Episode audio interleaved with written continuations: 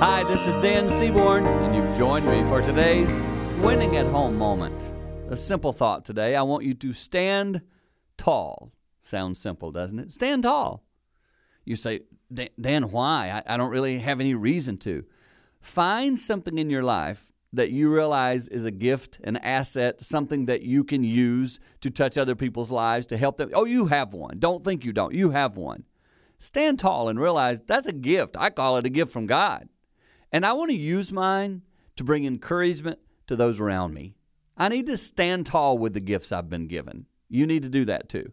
Your family needs to do that. Your children need to be taught that principle. So model it and then encourage them to find those gifts. Point them out if you have to and help your children stand tall and use the talents and abilities they have. It makes the world a better place. And when that's happening, you can know you're winning at home.